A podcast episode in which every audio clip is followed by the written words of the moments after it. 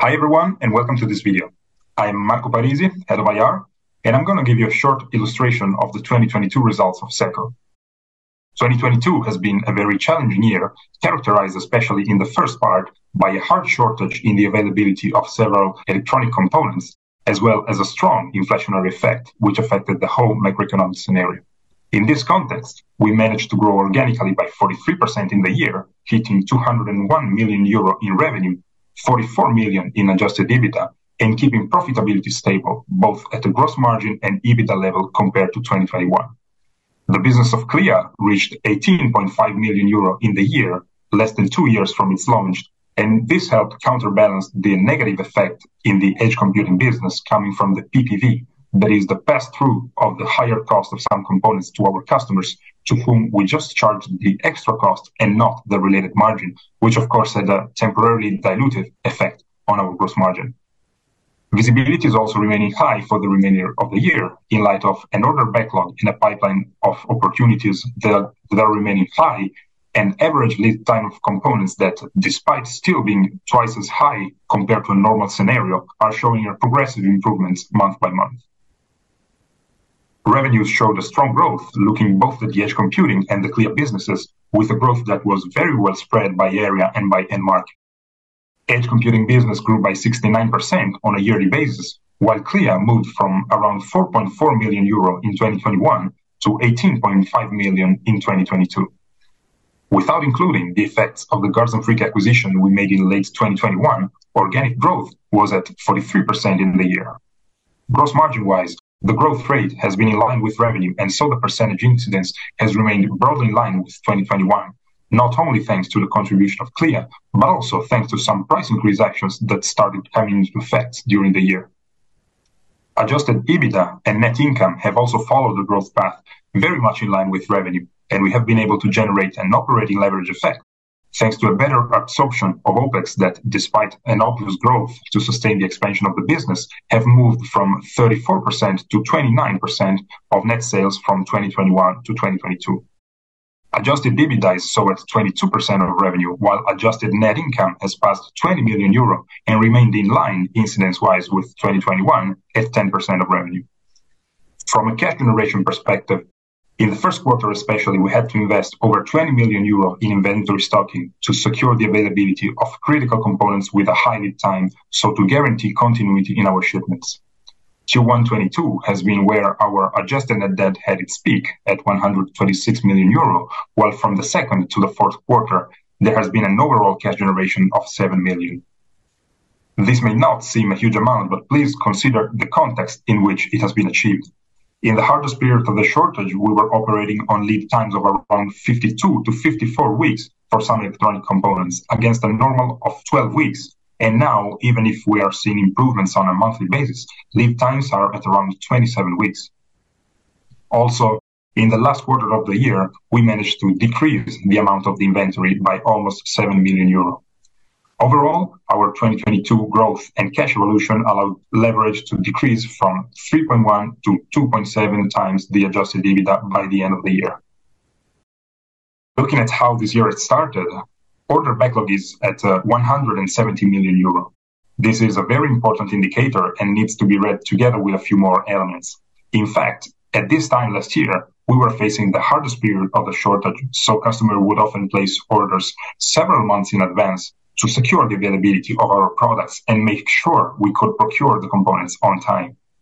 With lead times gradually easing, customers are now placing orders for a number of months, which is closer to a normal scenario where backlog typically covers around six to seven months. That is how we have to read this indicator, considering that today's backlog has a shape which is much different and much closer to normal compared against the same period of 12 months ago. Adding also the pipeline of new opportunities whose probability weighted value exceeds half billion EUR, the visibility on the business remain high, and it's important to note how almost a third of this amount comes from new customers. To conclude, we expect a strong Q1 with net sales expected to grow at around 30% versus the same period last year, as we are facing a robust demand of both edge computing solutions, many of which are new and expected to enter mass production this year, and Clea, which is expected to increase its contribution on total net sales with the recurring portion gaining share on the total Clea revenue. In this regard, we are continuing to enlarge our ecosystem of partners. And let me mention in particular the partnerships we just started with Axelera for the processing of AI algorithms at the edge, thanks to a dedicated model we are designing based on Axelera new generation processors, and the partnerships with Google Cloud to further spread the use of Clea and make it integrated with the Google Cloud technology for cloud processing and AI services. This is very important as uh, leveraging on a wider ecosystem of partners represents a big chance for us to seize pure platform business opportunities with customers where Clea can be used as an operating system on which our customers and the ecosystem of partners can develop their value added solutions. For us, this becomes a much more scalable business model where much less customization is required and the recurring revenue component can come sooner in time. And finally, let me mention the Clea App Store that we will launch in April this year.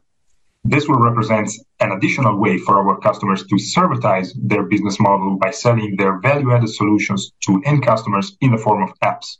Here, Clea is going to be the operating systems behind the store. So for us, this is going to represent an incremental source of recurring revenue for the years to come.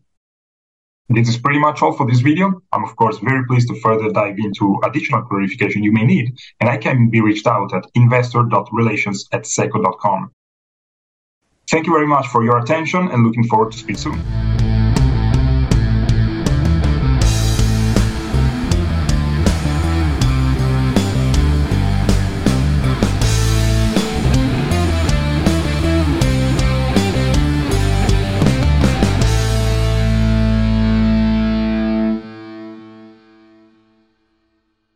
Disclaimer. As described in our legal section on our website www.seat11a.com, this publication is just for informational purposes only. This means it is not considered to give you any investment advice. Any opinion or recommendation expressed by the companies is neither given nor supported by us and should not be considered an investment advice from our side. Also remember that any opinion or recommendation expressed is subject to changes without further notice. The content itself is obtained from sources believed to be reliable, but we do not guarantee its accuracy, completeness, or timeline of its content. Seat11a.com and its employees disclaim all liabilities for any loss that may arise in any form from any use of information in the video slash audio and from our website. We neither express any opinion on the future value of any security or other investment vehicle, nor recommend any investment based on the information given. Please consider the publications and our website as a platform for companies to present themselves, but you need to seek financial advice from an expert regarding the accuracy and appropriateness of the material presented or recommended by the companies in the publication, as we are just considered a publisher. We may hold and trade any time securities in the presenting company, may it be a listed or private company. By consuming our content, you agree to these terms and the terms in our legal section on our website.